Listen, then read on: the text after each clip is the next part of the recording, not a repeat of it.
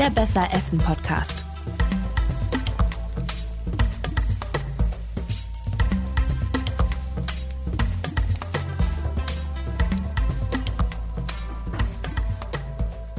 Hi, hallo und herzlich willkommen zu einer neuen Folge der Feinkost. Mein Name ist Rabea Schlotz und ich sitze wieder mit meiner Kollegin Ina hier im Studio 4 von Detektor FM. Hallo Genau. Ina. Hi, ich bin Ina Lebetjew, genau. Und wir wollen heute in dieser Folge über Mangold sprechen. Das Mhm. habt ihr euch nämlich gewünscht. Genau, ähm, denn was heißt, ihr habt euch das gewünscht? Ihr könnt über unsere Themen hier in der Feinkost nämlich abstimmen. Zum einen auf Instagram in unserer Story, aber auch auf Twitter. Dort habt ihr dann die Möglichkeit zu sagen, wollt ihr lieber Thema 1 oder wollt ihr lieber Thema 2? Und für diese Folge gab es ähm, Mangold und Holunder im Angebot. Ähm, wir waren beide Team Holunder, ich glaube, das ist kein Geheimnis. Ähm, aber dann ist es Mangold geworden und wir haben gemerkt, wir wissen gar nicht so super viel über Mangold. Spannendes Zeug, ne? Ja, auf jeden Genau, Fall. wir haben viel rausgekriegt und das würden wir euch jetzt gerne mit auf den Weg geben. Genau, und wir fangen einfach mal an mit den absoluten Basics. Ähm, wir hören uns jetzt erstmal an, was ist eigentlich so, was ist Mangold eigentlich? Mangold ist ein ziemlich altes Gemüse. Es wurde schon bei den antiken Griechen Jahrhunderte vor Christi Geburt angepflanzt. Später wurde es von den Römern übernommen, bis es dann ungefähr im 17. Jahrhundert auch ins heutige Deutschland kam. Mangold wird im Frühjahr gesät und kann dann von Mitte Juni an geerntet werden. Hochzeit ist entsprechend ab Juli bis in den Herbst hinein. Verwandt ist der Mangold mit der roten Beete und dem Spinat. Er gehört zur Gruppe der Fuchsschwanzgewächse und kommt in zwei wesentlichen Arten vor, als Blattmangold und als Stielmangold. Vor einigen Jahrhunderten vom Spinat verdrängt, feiert er jetzt sein kleines Comeback. Das ist Mangold also erstmal. Und wir sind beide über eine Website gestolpert. Dort hieß es, dass der Mangold der Spargel des kleinen Mannes war. Warum war das so?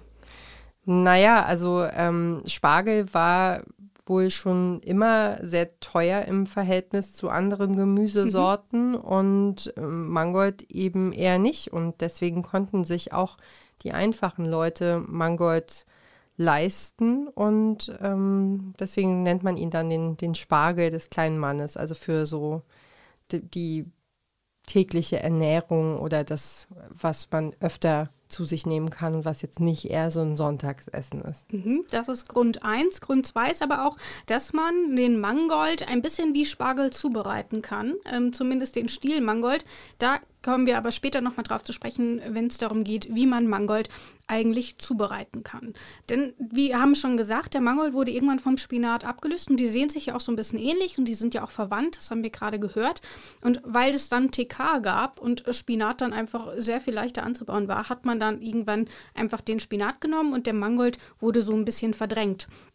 Und wir haben zwar jetzt ein kleines Comeback vom Mangold, aber tatsächlich, ich musste ziemlich lange suchen, ähm, bis ich ähm, Mangold gefunden habe. Ich war in drei Läden und äh, hatte keinen Erfolg und bin dann auf dem Wochenmarkt fündig geworden. Du warst, glaube ich, im Biomarkt und hast geschaut, ne?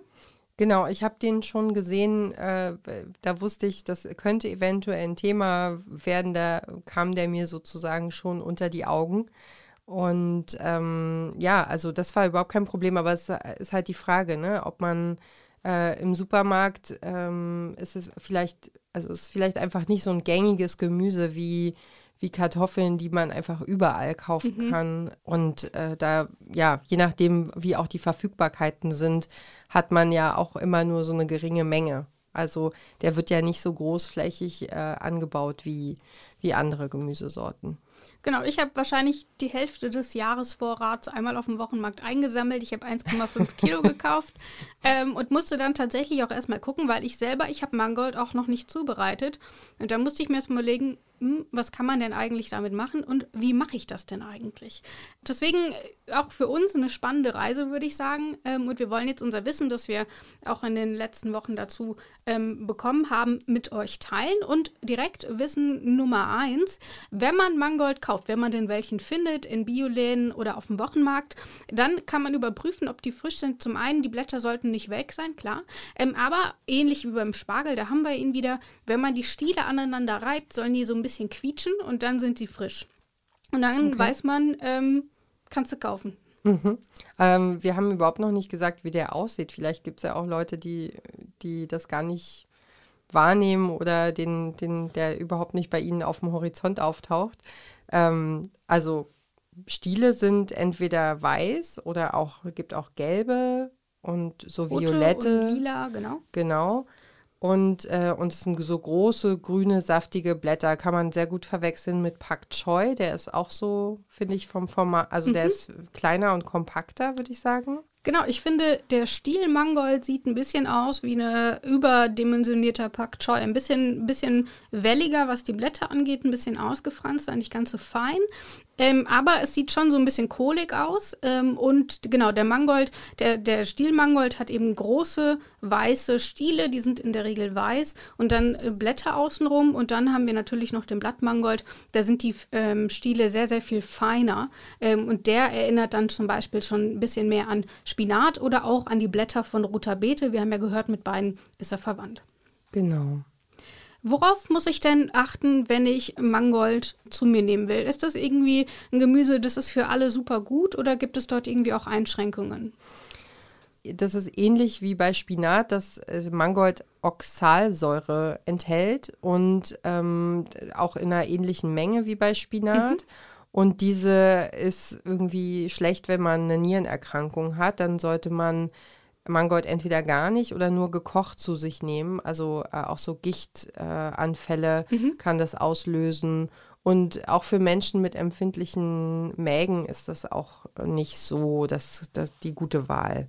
Das heißt, dort dann wahrscheinlich lieber auf ein bisschen besser verträgliche Lebensmittel ausweichen. Ähm, das ist das eine. Wenn man aber nicht darauf verzichten will, also das Problem mit Oxalsäure ist, dass es Kalzium bindet. Und dann kann es eben zu einem Kalziummangel kommen. Das heißt, äh, wenn man das aber trotzdem in kleinen Mengen essen will, kann man das einfach mit kalziumhaltigen Lebensmitteln kombinieren. Also zum Beispiel Sesam, Käse, aber auch Sahne.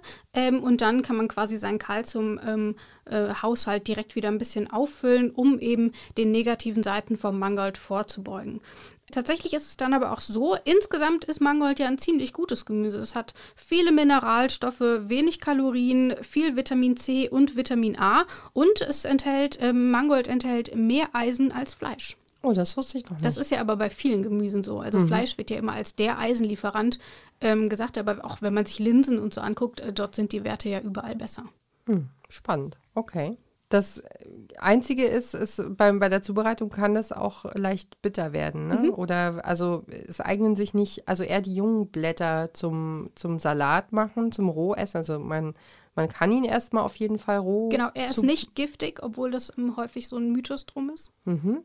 Und ähm, ja, und dann äh, gibt es einen Tipp, ne? Wie kann, wie, du hattest das rausgesucht, wie mhm. kann man das äh, dafür sorgen, dass der nicht bitter wird? Genau, dann kann man nämlich einfach, also zum, beim Kochen, das hilft zum einen, ähm, aber man kann ihn auch einfach mit Sahne und ein bisschen Zucker zubereiten und auch das neutralisiert so ein bisschen die Bitterstoffe, weil ähm, Mangold schmeckt ähnlich wie Spinat, aber ist ein bisschen kräftiger, ein bisschen erdiger, so ein bisschen rauer einfach. Also einfach ein bisschen, naja, vielleicht irgendwie so ursprünglicher, so ein bisschen natürlicher schmeckt er vielleicht.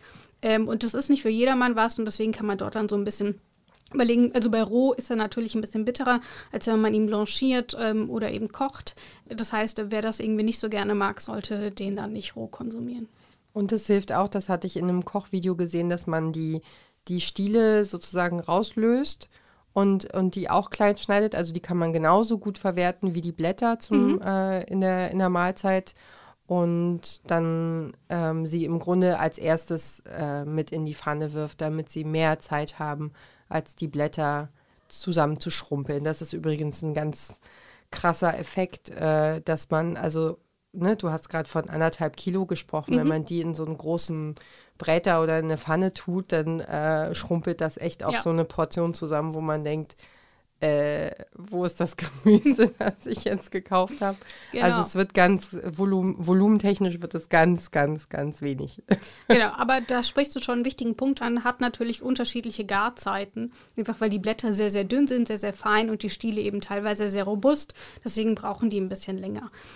Wenn wir jetzt, bevor wir zur Zubereitung kommen, wir, ich habe jetzt den Mangold gekauft, und dann im Idealfall verwerte ich ihn natürlich sofort. Aber was, wenn ich ihn Sonntag essen will und Samstag war ich auf dem Markt? Wie lagere ich denn den Mangold dann am besten? Der sollte in ein feuchtes Tuch eingewickelt in das Gemüsefach kommen im Kühlschrank. Also nicht einfach reintun. Nee. Und vorher waschen? Ähm, musst du nicht, nein, kannst du hinterher waschen, aber also auf jeden Fall dieses Tuch muss feucht sein. Äh, ich habe es gleich direkt falsch gemacht. Also ich habe habe ihn, ihn auch einfach in den Kühlschrank gelegt, als ich ihn geholt habe. Ja, und das ist, ist meinem, meinen Mangoldblättern definitiv nicht bekommen. Also ich hatte äh, die fotografiert für, für, unsere, für unsere Folge und dann äh, in den Kühlschrank gelegt, weil ich keine Zeit hatte, sie zu verarbeiten. Und äh, das fanden sie nicht so lustig. Also seid klüger als wir beide. Immer in ein feuchtes Tuch einschlagen und wenn ihr es wirklich, wenn ihr merkt, ihr habt zu viel gekauft oder ihr wollt das ganze Jahr über Mangold essen, man kann Mangold auch einfrieren. Allerdings sollte man ihn nicht einfach ins, so wie er ist, ins Gefrierfach packen, sondern man sollte ihn vorher kurz blanchieren, damit Eiswasser abschrecken, um den Kochprozess ähm, wieder ähm, ab, äh, zu stoppen und dann vorsichtig ausbringen und dann einfrieren. Also nicht einfach roh, wie er ist. Ähm, das verträgt er nicht ganz so gut, aber blanchiert kann man ihn dann bis zu acht Monate im Gefrierfach lagern. Dann kann man richtig was draus machen. Also ich finde es ein ganz schön aufwendiges Gemüse, oder? Das kommt, glaube ich, drauf an. Also ich finde, auf der anderen Seite ist er ja auch extrem vielseitig, habe ich stimmt. gelesen. Also und das finde ich dann auch interessant, wenn man, wenn man damit so viele unterschiedliche Dinge anstellen kann. Auch wieder sind wir wieder so ein bisschen beim Thema unserer letzten Folge, als wir über Kücheninspiration gesprochen haben. Mangold kann sehr vielfältig eingesetzt werden und er kann auch sehr, sehr vielfältig zubereitet werden. Das ist so die eine Stärke. Wir haben jetzt schon das Blanchieren genannt.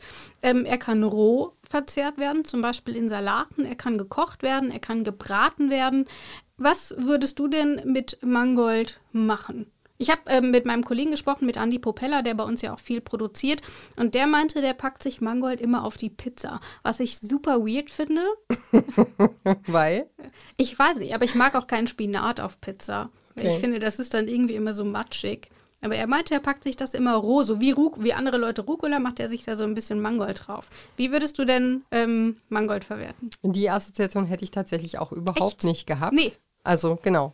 Ähm, und ich habe ja in der vergangenen Folge schon davon gesprochen. Also meine erste Assoziation war, oh ja, Fleisch einwickeln oder so. So ein bisschen Und- wie so Kohlrouladen. Genau, ähm, das, das war so mein allererster Gedanke ähm, zum Thema.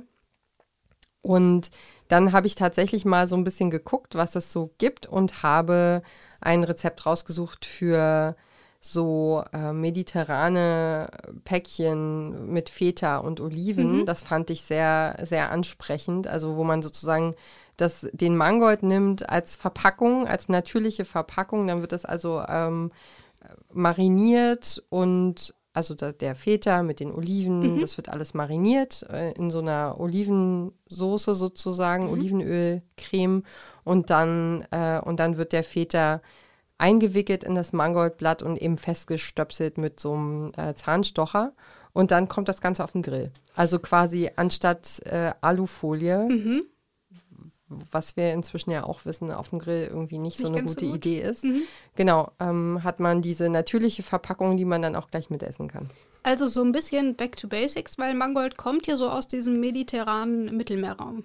Genau, und dann passt das eigentlich auch ganz gut zusammen, so Olivenöl aus Griechenland oder aus dem Süden. Ja, und das fand ich ganz, ganz spannend. Genau, was ich ganz spannend finde, ist also zum einen, ähm, ich mag sowas gerne in Quiches. Ähm, Wenn man mal ähm, nicht weiß, was man machen soll, man hat noch so ein bisschen Gemüse da und ein bisschen Teig ähm, und den kann man sich ja auch selber machen. Ähm, einfach in eine Form und dann kommt halt alles Mögliche rein mit Sahne und so aufgießen, fertig. Das finde ich irgendwie eine ganz elegante Lösung. Aber was ich auch gesehen habe, man kann es ins Curry machen. Also Spinat wird jetzt zum Beispiel auch im Curry ähm, genutzt und dort kann man das quasi wie Spinat einfach verwenden und gibt dem Ganzen nochmal so eine etwas herbere Note, was ich irgendwie auch ganz spannend finde. Und was, weil wir letzte Folge schon über Pesto gesprochen haben, auch aus Mangold kann man Pesto zubereiten. Ähm, und dann hat man quasi zum Grillen oder ähnliches nochmal so diesen etwas herberen, erdigen Geschmack dazu passt sicherlich auch zu vielen Lebensmitteln eigentlich ganz gut. Und ich hatte es gesehen als zum Beispiel als Füllung für, für Nudeln, für Cannelloni oder mhm. wenn man äh, Teigtaschen macht oder ähm, auch in der Lasagne, wenn man eine Gemüselasagne machen möchte, ist das eine ganz gute Option. Es hat ja auch viel Fläche, ja. wenn man es auslegt sozusagen. Also ja, im Grunde gefühlt kann man damit echt alles machen in der Küche. Man sollte aber aufpassen, ähm, wir reden heute auch viel über Spinat, aber es ist halt sehr ähnlich. Ähnlich wie Spinat sollte man den Mangold nicht zu lange warm halten, weil dort eben Nitrat drin ist und das kann eben, wenn es zu lange warm gehalten wird, zu Nitrit äh, werden und das ist dann natürlich giftig und ähm, gesundheitsschädlich. Deswegen dort ein bisschen aufpassen, dass wenn man man sollte es dann auch zubereiten, wenn man es tatsächlich essen möchte, um eben dieser Gefahr zu entgehen. Ich hatte noch ein ein Rezept, das mich auch ziemlich überzeugt hat. Vielleicht möchtest du es hören, das ich ziemlich cool fand, oder? Unbedingt. Ja. Und zwar hatte ich einen Brotauflauf gesehen. Also man nimmt so, man röstet Brot an mhm. und, ähm, und dann gibt, kommt also dieses Brot mit Gemüsebrühe und dem Mangold. Also das muss alles natürlich vorher äh, in der Pfanne gedünstet und so werden mit Zwiebeln und Knoblauch und so weiter. Und dann äh, kommt das alles in, in eine Auflaufform und dann kommt ganz viel äh, Gruyère-Käse drauf, also uh. der Greierzer Käse, ähm, wie er in der Schweiz, glaube ich, mhm. heißt. Und das sah ziemlich gut aus. Also, wenn ich jetzt die Zutaten da gehabt hätte, die anderen, hätte ich das mit Sicherheit auch mal ausprobiert. Also, ähm, das werden wir euch auf jeden Fall auch nochmal verlinken, dieses Rezept. Das fand ich sehr, sah sehr, sehr ansprechend aus. Das glaube ich sehr, sehr gerne. Und wir haben ja vorhin auch schon gesagt, vielleicht noch eine andere Zubereitungsart, gerade beim Stielmangold. Ähm, wir haben schon darüber gesprochen, dass die Stiele äh, länger brauchen bei der Zubereitung. Man kann sie aber auch einfach komplett von den Blättern trennen und dann einfach wie Spargel kochen. Und deswegen auch hier wieder der Spargel des kleinen Mannes. Kann man quasi einfach wie Spargel kochen, also ins kochende Wasser, bisschen Butter dazu, bisschen Zitrone dazu, wie man es eben mag. Und dann hat man quasi trotzdem diese frische, herbe Note, die ja auch beim Spargel ganz ähm, interessant ist. Ähm, und kann sie dann aber eben zu Kartoffeln, zu Pfannkuchen essen und kann dann aus den Blättern vielleicht noch einen Salat oder so dazu machen. Ähm, also auch hier wieder ganz, ganz unterschiedliche Möglichkeiten, wie man auch das komplette Gemüse tatsächlich verwenden kann. Cool, das wusste ich auch noch nicht. Also, und wegschmeißen ist ja auch echt wirklich äh, verschenkt. Also gerade ja. gerade irgendwie Mangold auf dem Markt ist wahrscheinlich auch nicht äh, so billig. Käme ich, glaube ich, nie auf die Idee, das selber dann irgendwie so wie Spargel zuzubereiten. Und das führt mich auch so ein bisschen zu unserer einzigen Kategorie, die wir in diesem Podcast haben, mhm. nämlich unserem Gruß aus der Küche. Was ist der Gruß aus der Küche? Wir bringen uns immer gegenseitig Rezepte mit, die wir ähm, the thematisch oder vielleicht auch mal ein bisschen abgewandelt äh, zu der Folge mitgebracht haben. Und ähm, für meinen Gruß aus der Küche habe ich nämlich nur die Blätter gebraucht. Und shame on me, ich habe die Stiele nicht benutzt. Ähm, mhm. Weil ich tatsächlich ein bisschen skeptisch war. Und jetzt im Nachhinein, ähm, da, da, hatte ich das auch mit dem, mit dem ähm, Spargelkochen noch nicht gesehen. Aber so ist es jetzt, denn ich habe nur die Blätter gebraucht. Ähm, und wir haben jetzt schon über viele ähm, Zubereitungsarten gesprochen. Man kann es kochen, blanchieren, grillen, wie du ja schon gesagt hast. Ähm, aber eine Zubereitungsart, die haben wir noch komplett unterschlagen, nämlich fermentieren. Ui. Ähm, ich bin tatsächlich kein allzu großer Fan von fermentierten Sachen gibt einige Lebensmittel, die finde ich fermentiert irgendwie ganz gut. Und was ich zum Beispiel nicht wusste, Vanille ist ein fermentiertes Lebensmittel. Ach, das wusste ich auch nicht. Nee, ne? Denkt man irgendwie gar nicht so richtig dran. Ähm, aber ich habe mich an meinen ersten Fermentierungsprozess gewagt.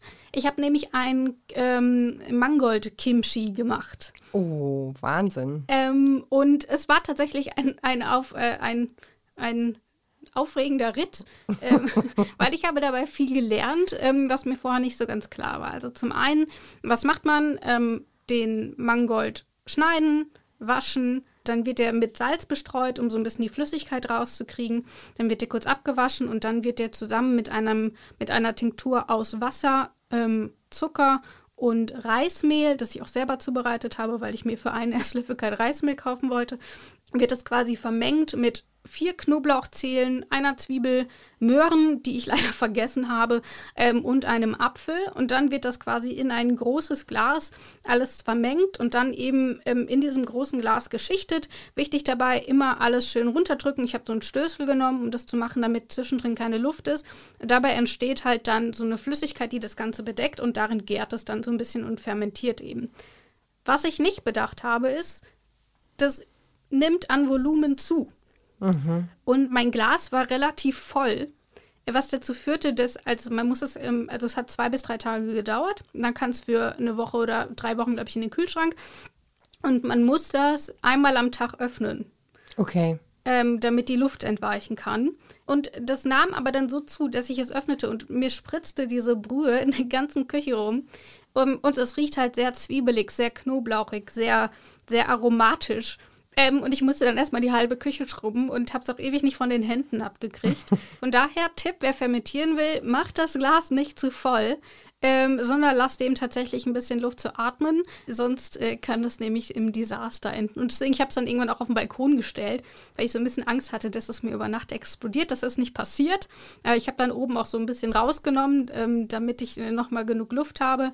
Aber ähm, das ist quasi mein Mitbringsel. Ich habe es tatsächlich heute nicht mit ins Studio gebracht, weil ich dachte, wenn wir das hier aufmachen und nach uns muss jemand in dieses Studio. und nach uns muss jemand und in dieses Studio. Jemand, ich, kriegen wir richtig Ärger. Deswegen habe ich es erstmal nicht mitgenommen, ähm, weil ich mir auch ein bisschen unsicher war, ähm, wie es den Transport übersteht. Aber ich liefere das natürlich nach. Ähm, es gärt jetzt noch so ein bisschen vor sich hin und fermentiert so ein bisschen. Fand ich auf jeden Fall eine ganz, ganz neue Erfahrung, bei der ich viel gelernt habe. Und ähm, wenn man das mag, wenn man so Kimchi mag, wenn man fer fermentierte Lebensmittel mag, ist Mangold eine richtig gute Alternative, wenn man es nicht ganz so krass mit Kohl machen will. Mhm. Ähm, von daher ähm, kann ich es auf jeden Fall nur empfehlen für alle, die es ein bisschen schärfer mögen und ein bisschen aromatischer mögen, ist es eine super gute Alternative.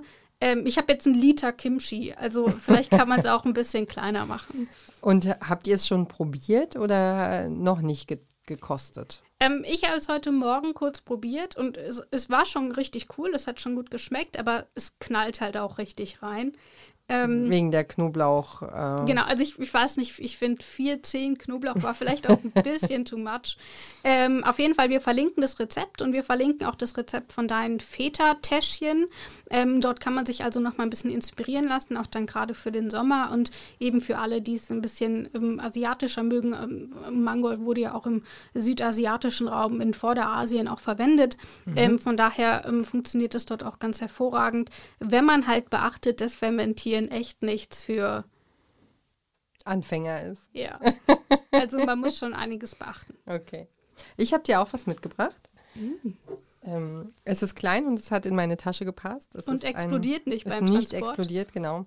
Das ist ein Glas ähm, Holunderblütengelee. Ich dachte, wenn wir, wenn wir schon, wenn die Holunderblüten schon verloren haben, dann müssen sie hier trotzdem eine Rolle spielen, weil das ist ehrlich gesagt eine eine Sache im Jahr, äh, auf die ich nicht verzichten kann und nicht verzichten will, ist Holunderblüten einkochen. Und tatsächlich kommt das, habe ich das sozusagen aus Leipzig äh, mit in den Norden genommen und jetzt wieder zurück, weil das ist ein Rezept von einer ehemaligen Nachbarin von mhm. mir.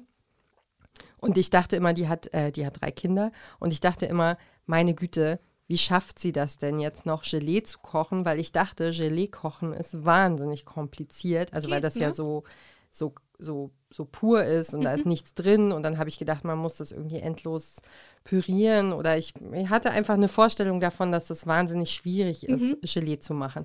Ist es aber gar nicht. Ähm, schaff sogar ich. Und ähm, ja, und dann ähm, nimmt man sozusagen sehr, sehr viele Holunderblüten, die man am besten irgendwo pflückt, wo jetzt nicht gerade irgendwie die Hauptstraße vorbeiführt. Mhm. Also bei um, mir im Hintergarten, wir haben festgestellt, dort ist ein großer Holunderstrauch, aber dort fahren halt auch viele Autos, also da vielleicht lieber nicht. Und wie gesagt, der verrottet unten drunter so eine Couch. Also ja, gut. Da sollte man vielleicht auf die Umgebung achten. Genau, also aber man nimmt also einfach die, ähm, die Holunderblüten, schneidet sie ab, ähm, tut sie am besten, also ich habe so einen alten Emailletopf, den ich mhm. dafür immer, immer benutze. Tu die da also direkt rein, lass die da reinfallen. Muss man auch an einem Tag machen, wo es sonnig ist, weil die Blüten dann am meisten auf sind. Okay. Und äh, es kommt auf diesen Staub, auf diesen Blütenstaub an. Der macht den Geschmack von Holunderblüten. Und ähm, deswegen lasse ich das direkt da reinfallen in mhm. den Topf und ähm, gießt das dann mit Saft auf. Und zwar mit Apfelsaft. Also hier in dem Fall ist es Apfelbirne mhm. ähm, in der Mischung. Und da kaufe ich meistens einfach so einen großen Kanister Biosaft. Oder wenn ich irgendwo die Gelegenheit habe, so, ein, so einen Kasten zu kriegen, eben einfach ein paar, ähm, paar Liter, dass man das dann vorbereiten kann. Also so 25 Blüten oder so und dann eben aufgießen mit, mit, mit Saft und dann eine Zitrone drauf und dann schiebt man das für ein, zwei Tage in den Kühlschrank und lässt es ordentlich durchziehen. Und dann wird es eingekocht mit ganz normalem Gelierzucker. Ich habe auch gesehen, klassischer Gelierzucker, ähm, den man im Supermarkt kaufen kann, ist vegan. Weiß ich inzwischen, ich kann meine, meine Gelees eben auch an Freunde verschenken, die vegan oder vegetarisch das leben. Das heißt, das ist jetzt auch ein veganes äh, Gelee. Ja. Darf ich das mal aufmachen? Die darfst du gerne aufmachen, klar. Wenn du, ich hoffe, du ich kriegst nehme an, das stinkt nicht das ganze Studio voll wie. Nein.